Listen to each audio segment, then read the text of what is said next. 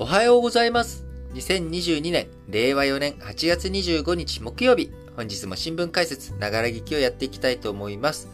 えー今日、まず最初の話題、丸一としては、まあ、今、岸田文雄首相ね、えーコロナ感染に伴ってリモートワーク中ですけれども、まあ、リモートワークって言ってもね、あのー官邸と公邸、まあ、ここが非常に密接なんですけれども、あの、まあ、距離もね、近いんですが、まあ、そこをリモートで今つないでということで、えー最近のね、記者会見とかも全部オンラインで、えーやっているというところですが、あのー今、非常にこの夏休み、えー岸田文雄首相明けてからですね、非常に多くの会議、出ており、いろんな対応について進めておりますが、その一つとしてですね、GX、えーグリーントランスフォーメーション。まあ、あのーえー、なんて言ったらいいんだ？あの、あれですわ。あの、あれですわってなんだ？あの、あのまあ、グリーン、緑ということで、えー脱炭素、えーこのね、自然環境とか、あこう、温暖化対策、えーこういったものを進めていくっていうことで、えー GX、グリーントランスフォーメーションということで、えー対応、対策していく GX 実行会議。こちらに首相、えーオンラインで出席をし、その中で、えーこれまで、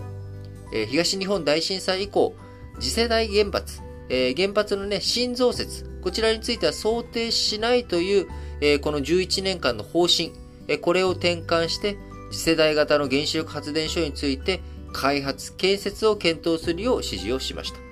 今年のね、年末までに具体策をまとめなさいということで、えーこれからね、原子力、今、あのーロシアのウクライナ侵攻に伴い、えーエネルギー価格の高騰、まあ、こういったものを踏まえて、えー欧州では、あ原子力発電所、こちらのね、価値、えー再確認されてきているということ。えーまあ、ひとたびね、事故があった時のリスクは大きい要素はあるものの、え脱炭素社会作っていく上で原子力発電所の力を借りる必要性があると。で、その上で、えー安全性をより高めていくための次世代型、えこういったものをしっかりと研究していく動きに、え欧州、舵を切っていました。ま、これを踏まえて、え日本もですね、あのーまあ、僕とかもそうですけれども、原子力発電所の再活用、えーどういうふうにね、活用していくのかというところ、えー脱原発政策ではなく、えーしっかりとね、あるものを使いつつ、今後の新しい、技術力の発展という意味でも、えー研究をしっかり進めていくべきだという論調強まってき、えーて、えーこの度、首相、新増設に転換していくという話になっております。えーなのでね、これは本当に、あの結構やっぱり大きい転換、この10年間の道筋とは違った動きになっているということで、非常に大きな決断を、えー岸田文雄首相したもんだなというふうに思います。えー今年、東日本大震災から11年が経っており、えー処理水、あの福島第一原発のね、えー冷やすためとかにいろいろ使って、え汚染一度されてしまった水をですね、えこれを処理して、え自然界にある水と同等、あるいはそれ以上に基準を厳しくした処理をした水をですね、えずっとタンクとして、え福島原発のところに、えどんどん溜めてしまっていたんですよね。でも敷地内に、え処理水を溜め込む場所が限界が来ていると。で、処理水をこう海洋放出していこうという動き、これ自体は前菅総理の時にですね、方針決まっているわけですけれども、これも今いろんな科学的な話とか、そういったものを乗り越えていき、風評被害とかそういったものに対しての対策どうしていくのかという課題は残っているものの、福島第一原発の事故の処理についてもですね、一つ大きな節目を今年、来年と迎えそうなタイミングになっている中、えーこの次世代原発の建設の検討というふうに、えー大きく岸田文雄首相、舵を切ったということになります。えーまた、えー既存の原子力発電所についても安全審査、あ超えたものから、まあ、順次再稼働をしっかりとしていくということ。えーさらに今、まあえー再稼働がね、えーできる原発、2020年夏以降に、今再稼働したことがある10基に加えて、安全審査通過済みの7基を追加で再稼働させていこうという動きになっております。えー、また、運転期間。まあ、最長ね、えー、基本40年、延長20年、計60年というのが日本の原子力発電所の稼働期間ということになっておりますが、まあ、アメリカの中ではね、えー、80年とか、どんどん伸ばしていくという動きがある中、えー、日本もですね、最長60年という定めから、あこちら、どんどん時間をね、流していくとか、あるいは安全審査の時間、えー、期間から除外して計算するなど、実質的に伸ばす案など、いろいろと浮上してきております。えー、ただ、この冬、この目先の冬ですね、えー、今後将来についてはね、えー、次世代原発を作ったりとか、あ原子力発電所のね、再稼働とか、あそういったものをしていきながら、あエネルギーのね、供給量を増やしていこうということですが、えー、この冬に稼働できる見込みの原発、最大でも9基ということで、えー、電力の安定供給に不安が残る状態は続くということになっております。えー、こういった状況の中ね、やはり、我々、えー、原子力発電所、まだまだ、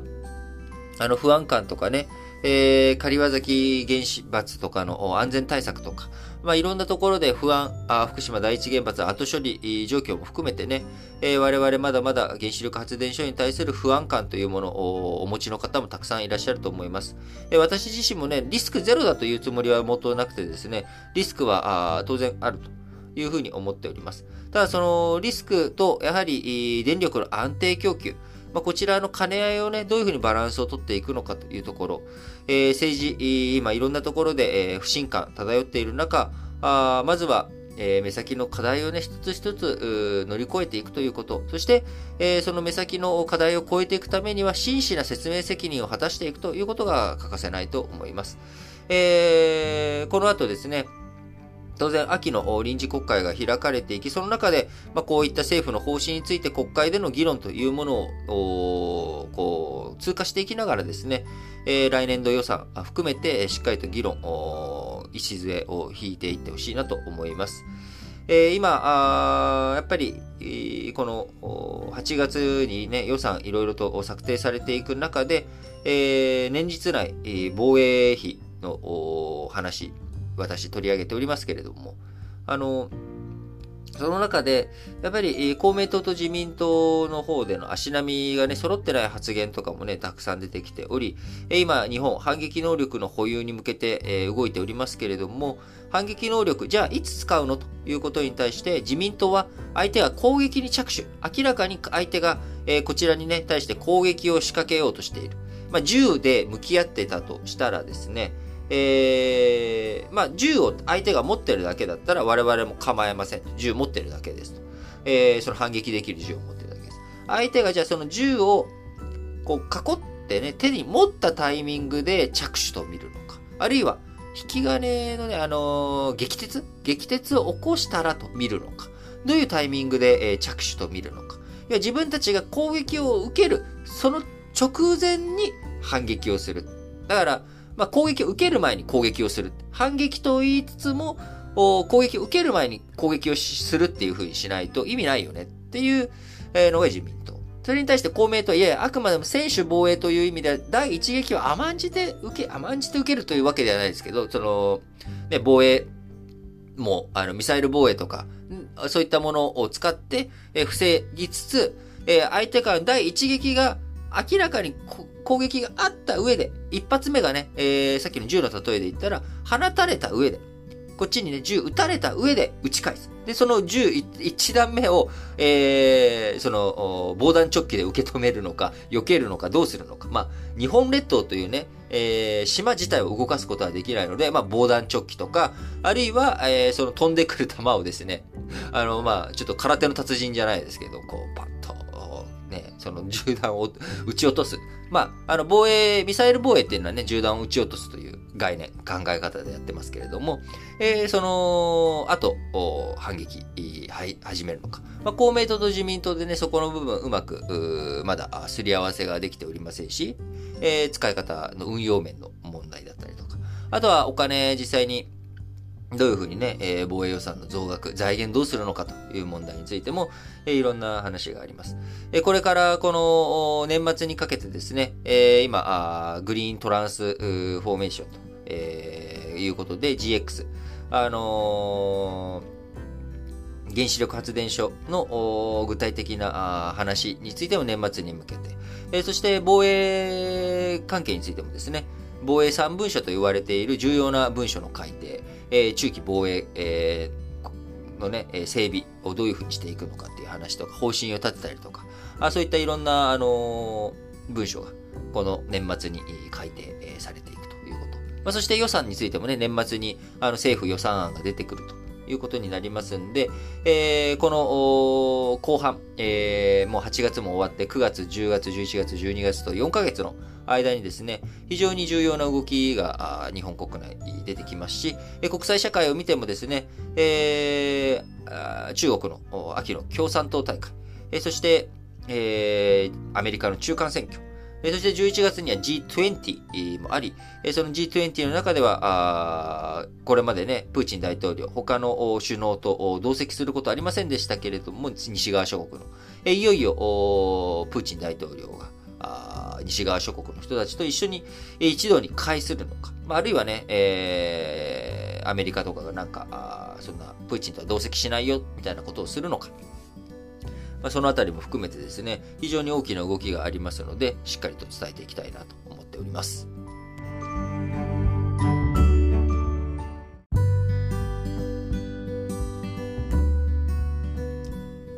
はい。丸2としまして、えー、日本のね、新型コロナウイルスのいろんな対策対応について、えー、こう、動きがありましたので、こちらね、お伝えしていきたいと思いますが、岸田文雄首相、昨日24日にですね、新型コロナウイルスの、まず、海外からの水際対策について、日本への入国や帰国される日本人に求める海外での検査を9月7日から条件付きで免除すると発表しました。表明しました。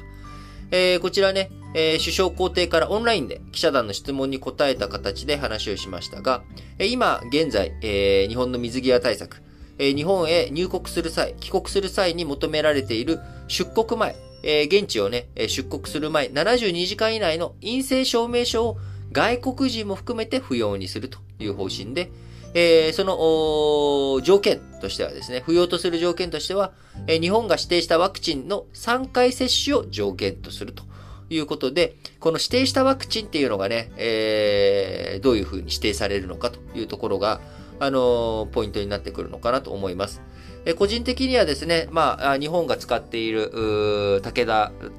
のね、あとアストロゼネカとか、ああのファイザーとか、えー、あとなんだっけ、あのあ名前がもう最近使って 最近言ってないから覚えてないですけど、ファイザー、アストロゼネカ、えー、あともう一つなんだっけ、ありますよね。あの、まあまあそういった西洋で作っているものがベースですけれども、そこから中国のね、やつとか、ロシアのワクチンとか、こういったものも、え認めていくのかどうするのかによって、この水際対策の有効性というものをだいぶ変わってくるのかなと思いますし、え政治的なね、日本からのメッセージという意味でも、え中国やロシアに対する反発とかね、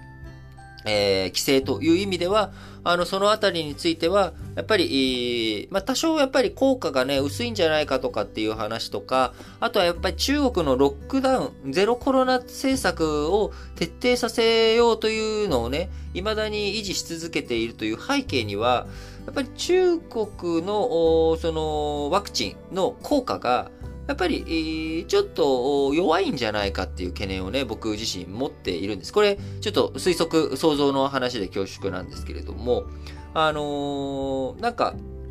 ね、中国で、なんでそんなにゼロコロナ、ゼロコロナって、えー、あんなに、えー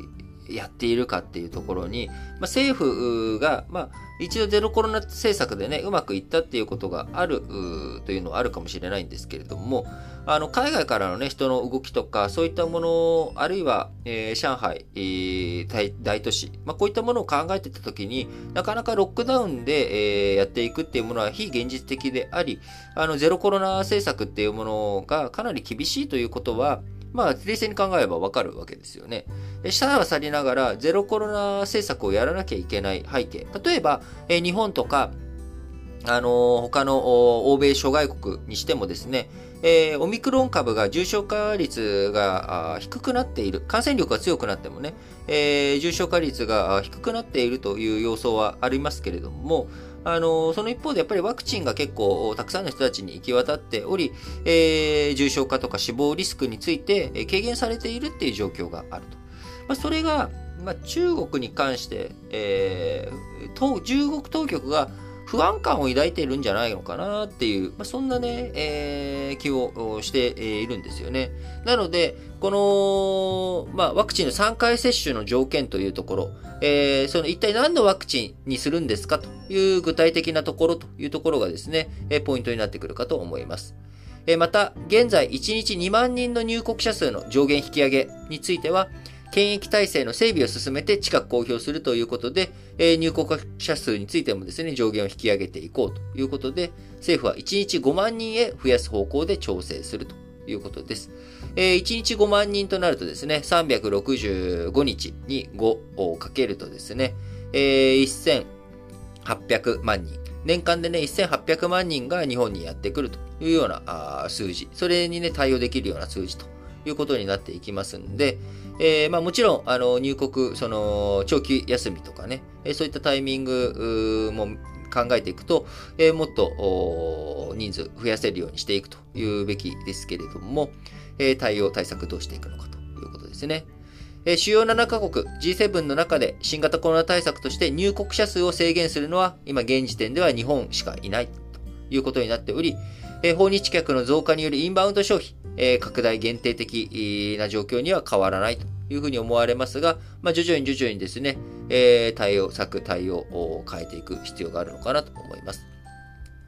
えまた、あ国内、え水際対策ではなくね、国内の新型コロナ対策としては、医療機関や保健所の負担を減らすため、感染者全員の詳細な情報を今集めている全数把握、えこちらをね、見直す方針も合わせて、え岸田文雄首相を表明したということで、え現状、国内の感染状況についてはですね、医師に、え陽性者全員の氏名や年齢、ワクチン接種歴などの情報を含む発生届を保健所へ提出させ、感染者数を確認しているというのが現状です。えただ、これ医療機関や保健所の作業負担、今ね、えー、人数、その感染者数、まあ、岸田文雄首相もね、えー、軽症ですけれども、感染、えー、してしまったということで、えー、そうすると医療機関や保健所の作業負担、非常に重い状況になってしまっており、えー、発生届の対象を各自治体の判断で、ここポイントですね。えー、政府がね、なんか一律にこういう人だけ、えー、届けなさいじゃなくて、各自治体の判断に任せると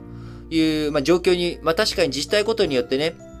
あのー、全数把握まだまだできるような自治体もあれば、あもう医療崩壊、そのね、全数把握のために、医療崩壊みたいな状態になっちゃってるよっていう、そんなね、対応できないよっていうところもあれば、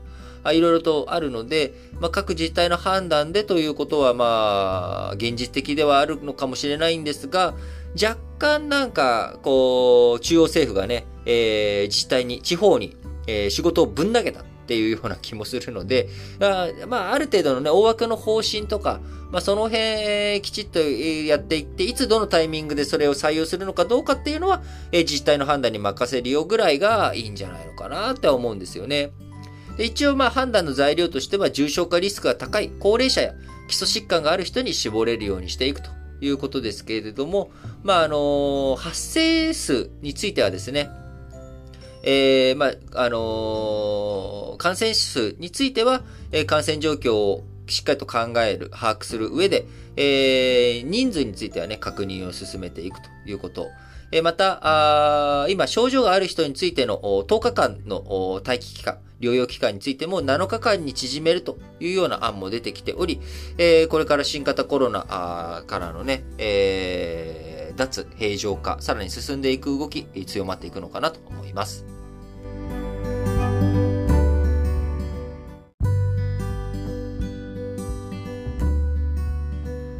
はい。それでは、丸3としまして、えー、と、日経新聞のね、13面ビジネス1面から企業の話題についていろいろとちょっと取り上げていこうかなと思うんですけれども、えー、なんかね、ちょっと面白い話がそこそこありまして、えー、ちょっといろいろと取り上げていきたいなと思うんですが、まず、えー、大手ゼネコンの大林組ですけれども、昨日24日にですね、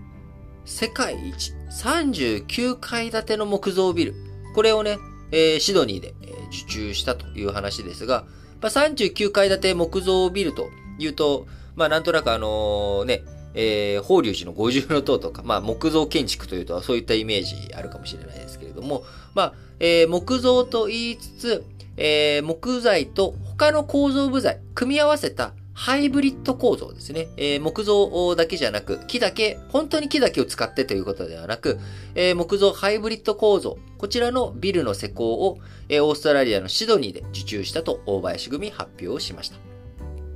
地上39階建て、高さ182メートルということで、えー、僕の身長の約100倍ですね。えー、100倍の高さと。えー、僕が100人縦に並んで、えー、もうちょっと足りない、え、ぐらいの高さ。182メートルで。えー、ハイブリッド構造も含めた木造としては世界一の高さになるということで、えー、この木造、なぜ木をふんだんに使って作ろうかとしているかというと、えー、施工中や施工、竣工後、えー、完成後のですね、えー、二酸化炭素排出量を抑制するためということで、えー、ビルを木造化することで脱炭素を進めていくということです。えー、この施工中という意味ではですね、えー、やっぱりその原材料、世界、えー、のね、えー、ビル作っていく上で、えー、コンクリートとか鉄、これの製造過程の中で大量の CO2、例えば鉄を作るっていう時には今、あの、香炉っていうもの、えこちらをね、使って、えー、やってるわけですけど、ここでね、やっぱ大量の二酸化炭素が出ちゃうと。え日本の今、あのー、鉄、鉄鋼会社というものは、あの、航路から電炉、えー、電気を使ったね、炉に変えていくっていうことを、え進めていますけれども、その背景というものは、やっぱり脱炭素ということ。まあ、ただね、日本の場合、電炉に変えても結局それで火力発電でやってしまっていたら、結局そこで大量の電気が必要で、えー、大量の二酸化炭素を出す、えー、必要が結局生じてしまう可能性もある中、えー、先ほど丸一の中で申し上げました通り、えー、脱炭素、日本で進めていく上ではですね、再生可能エネルギーをしっかりと使っていく一方、あの、原子力発電所とか、あの、安定的な電力、えー、こちらをね、どういうふうに賄っていくのかというのも非常に重要だと思っております。で、えー、その大林組の話に戻しまして、鉄やコンクリートの製造過程、え、こちらをね、え、木材を使うことによって CO2 の排出量を削減しつつ、え、コンクリートについてもですね、低炭素コンクリートなどを用いていくことによって CO2、通常、普通のね、今までのやり方、工法で、え、このビルを作ろうとするよりも、え、半分以下に抑えることを目標としていき、さらに竣工後はですね、100%再生可能エネルギーでこのビルの運用、運営をできるようにしていきたいなと。いうふうに、しております。それってどういうことなんでしょうね。え竣工後の100%再生可能エネルギーってどういうことなんだ？ろう。あの、メンテナンスとかの話なのかな？ちょっとまあ、あすいません。えー、ちょっと記事の中からはね、読み解けなかったんですが、えー、場所としてはですね、シドニーの中央駅周辺の先端産業の集積地区であるテックセントラルで計画中のアトラシアンセントラル、こちらのね、施工を手掛けていくということです。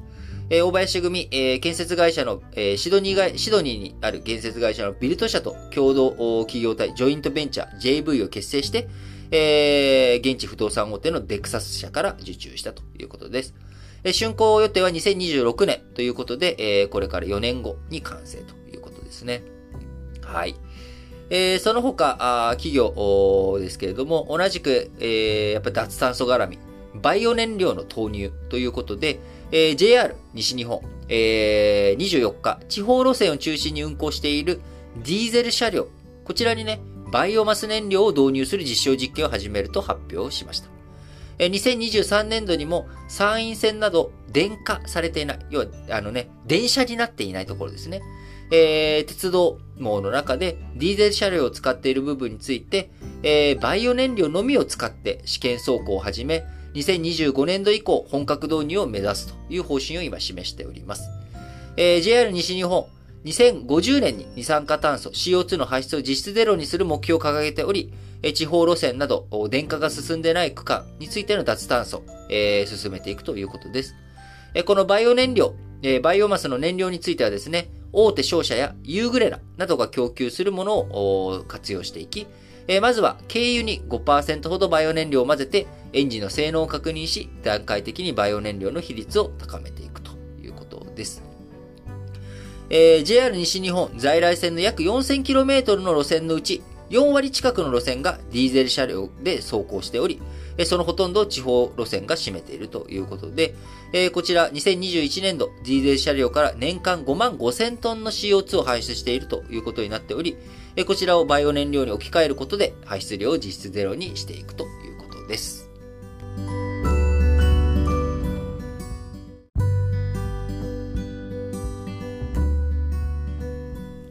はい。それでは、丸4の話題としまして、えー、トウモロコシのね、値段。こちらが今、あ先物、トウモロコシの先物価格が、えー、急進、えー、非常にね、金額が今あ、大きく高くなり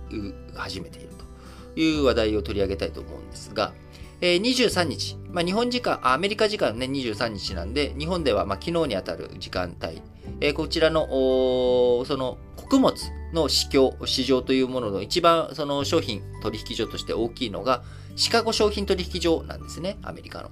えー、こちらのトウモロコシ先物、えー、一時、1ブッシェル。1ブッシェルってどれぐらいでしたっけ？あのー、まあ、単位、その穀物のね、単位としてある1ブッシェル。えー、こちら、6.62ドルと、え、6月下旬以来、およそ2ヶ月ぶりの高値まで上昇したということです。え、4月とかね、え、4月から6月の間にあの8ドルを超える金額感もありましたんで、まだ、あのそこまで、えー、6.62ドルというと、その時と比べたらまだ安いんですが、えー、直近、えー、7月とかではですね、あの、5ドル台で推移していましたんで、ここから一気にま2割とかね、えー、値段上がってきて、2ヶ月ぶりの高値上昇してきているということです。背景としては、アメリカで作柄が悪化し、えー、需給が逼迫するという観測が強まったこと。また、欧州でも今収穫減が懸念されているという状況の中から、トウモロコシの先物価格が急進しているということです。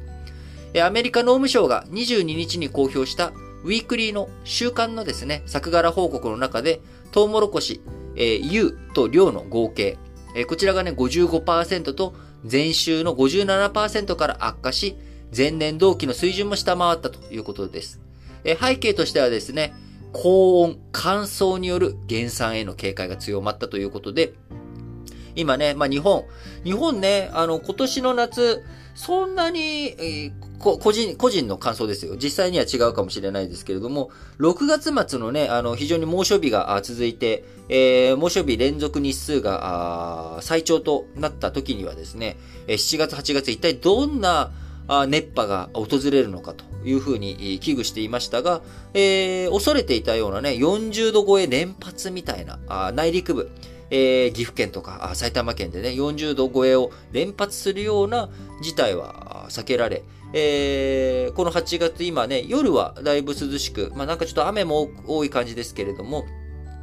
えー、東京2週間予報とかを見ると9月上旬にはですね、もう、えー、秋雨、えー、長雨のような予報になっており、えー、気温30度を下回っていく日があね、だいぶ目立ちそうな状況ですけれども、えヨーロッパではね、あのー、イギリスが、えー、初めて40度を記録したりとか、え、フランスとか大陸の方でもですね、え熱波の影響で水不足も含めて、え非常に大きなあ夏、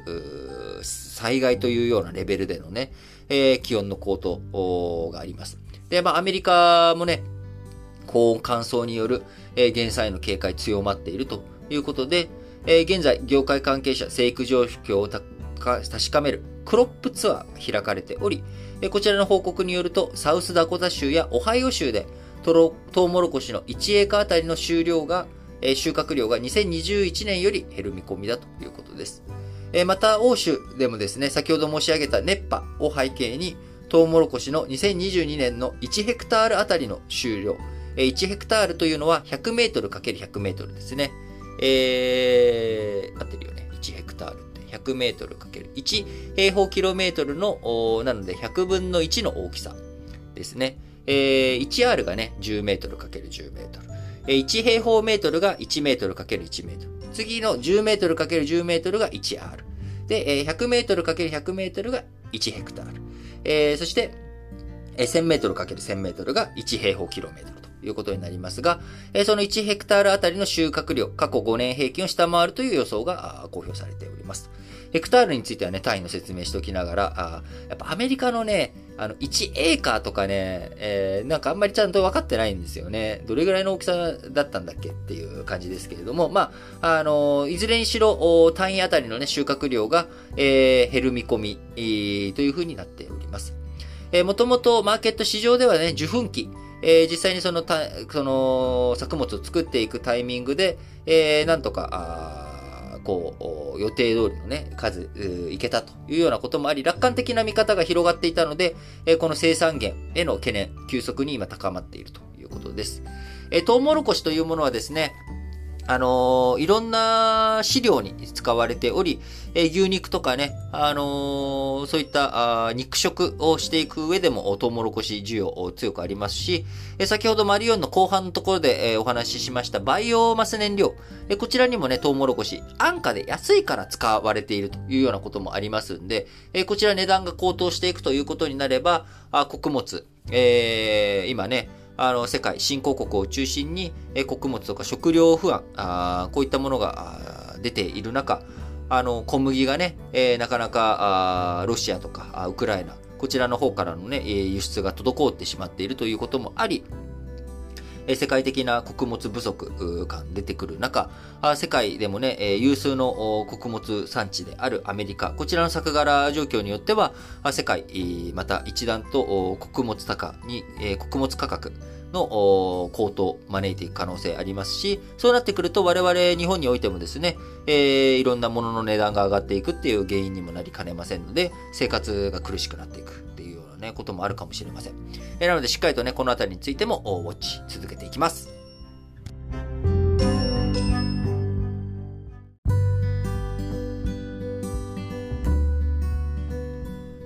はい。それでは本日も最後、丸ごとしまして、主要5紙の社説を紹介して締めくくっていきたいと思います。えー、まず朝日新聞です。教団被害救済、政権の本気度を問う。政府は実態正しく把握した上で、現制度下で行政がやれることと法整備が必要なことを、と仕分けし、内容を詰めるべきだ。被害者が安心して声を上げられる環境を作るためにも、今後進む方向を速やかに打ち出してもらいたいということでね、世界平和統一家庭連合、旧統一協会、こちらの信者や家族をめぐる問題、高額献金が招く貧困、家庭崩壊、心の葛藤とそのケアなど、複雑深刻な問題、えー、となっており、えー、こちらね、えー、被害救済を図っていくという上で、政権、えー、できることをしっかりと進めていってほしいなと思います。えー、朝日新聞もう一本は、中国、韓国、中韓国交正常30年、日本を含めた連携強化。懸案の解決に向け、政治指導者は率先して汗をかくべきだ。常に風通しを良くし、対話できる環境を整えておくことこそが、安全保障の第一の、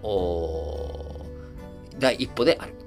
ということでね、えー、日韓、えー、中国も巻き込んでね、日中韓定期的な対話の機会を持とうと、日中韓首脳会合という枠組み、ASEAN プラス3の中でね、えー、ASEAN との会合の中で ASEAN プラス3、ASEAN と日中韓で一緒にやりましょうと。で、その中で、え、日中韓だけ、え、独立させて日中韓首脳会議ということをやっぱりやるべきだよねということで、3カ国持ち回りで年に一度定例会開くことになっていましたが、2019年の開催以来、えー、新型コロナもあり、先送りされているという状況の中、あ日中韓対話のね、チャンネルはやっぱりちゃんと確保しておく必要があると思っております。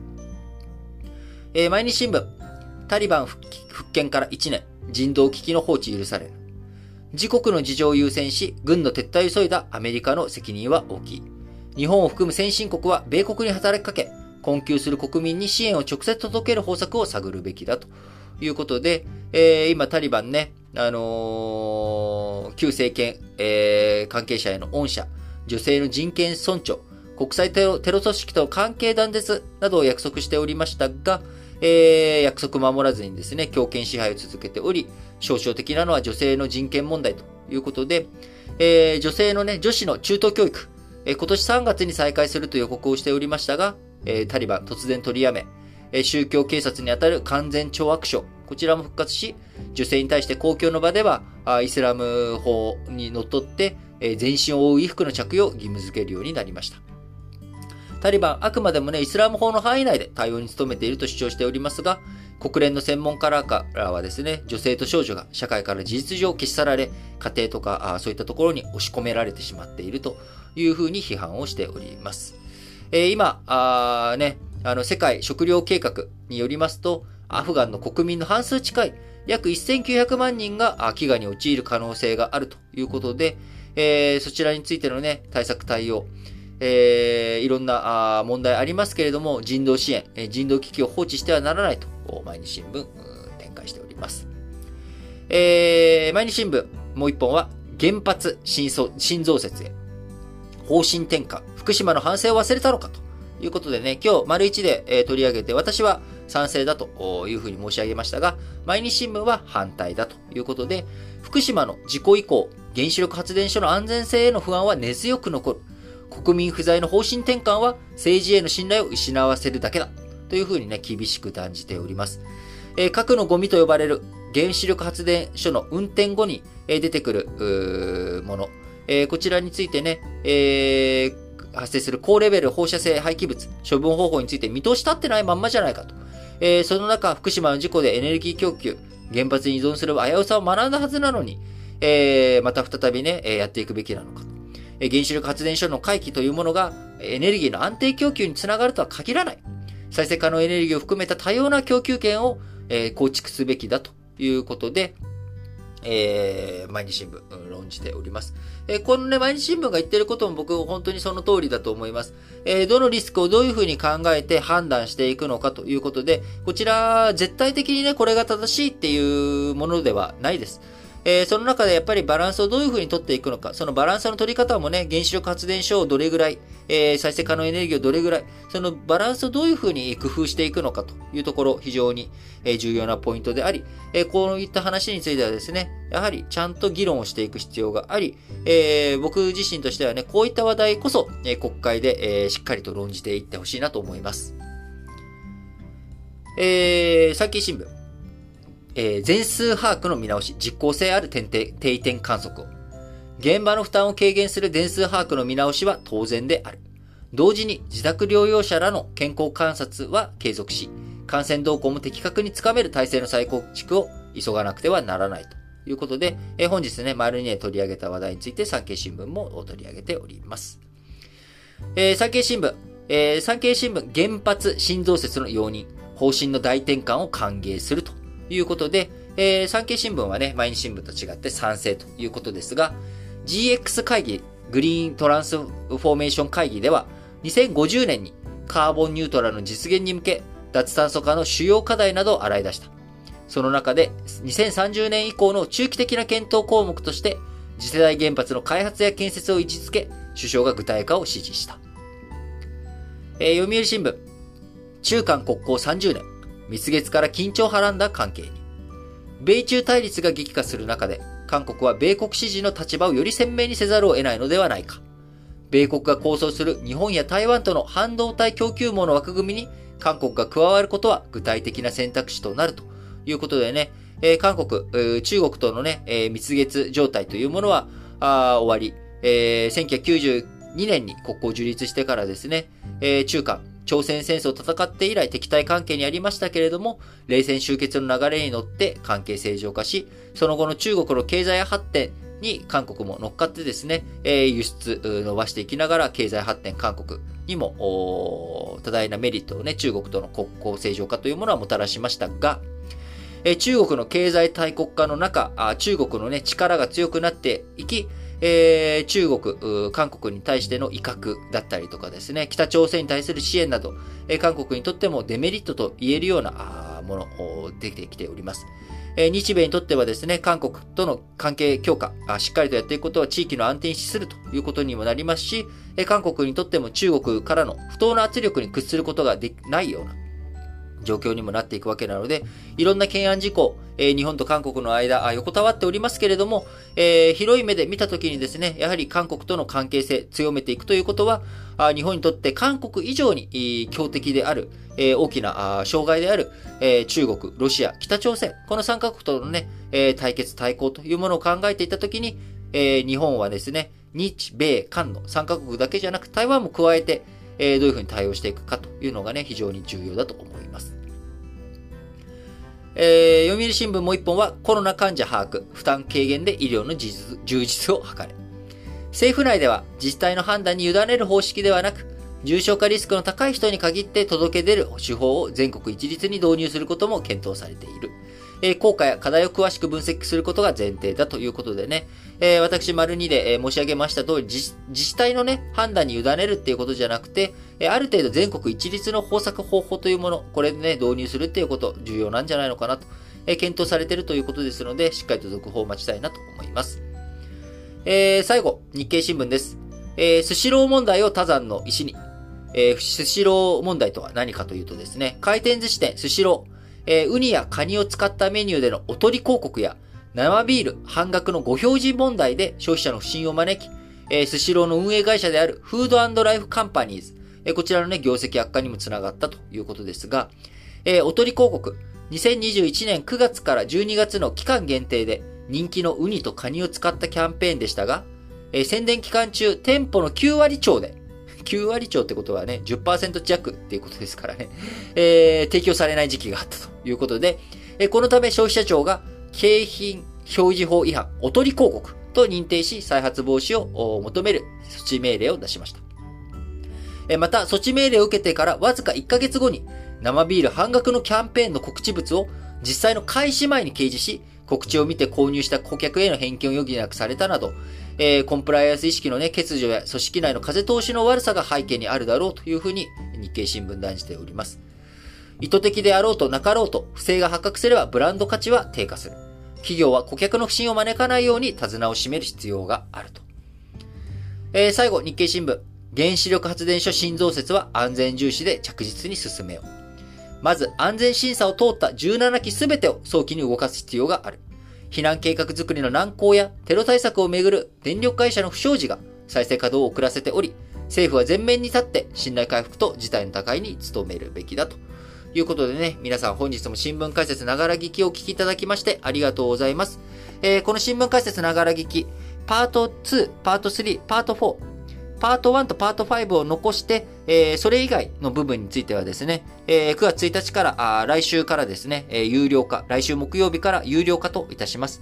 えー、有料会員登録、順次受け付けておりますので、えー、有料会員登録されたい方、9月1日以降もですね、えー、フルバージョン聞きたい方はですね、えー、各エピソードの概要欄に記載しております、えー、有料化登録サイト、こちらの方からね、ぜひ登録していただければと思います。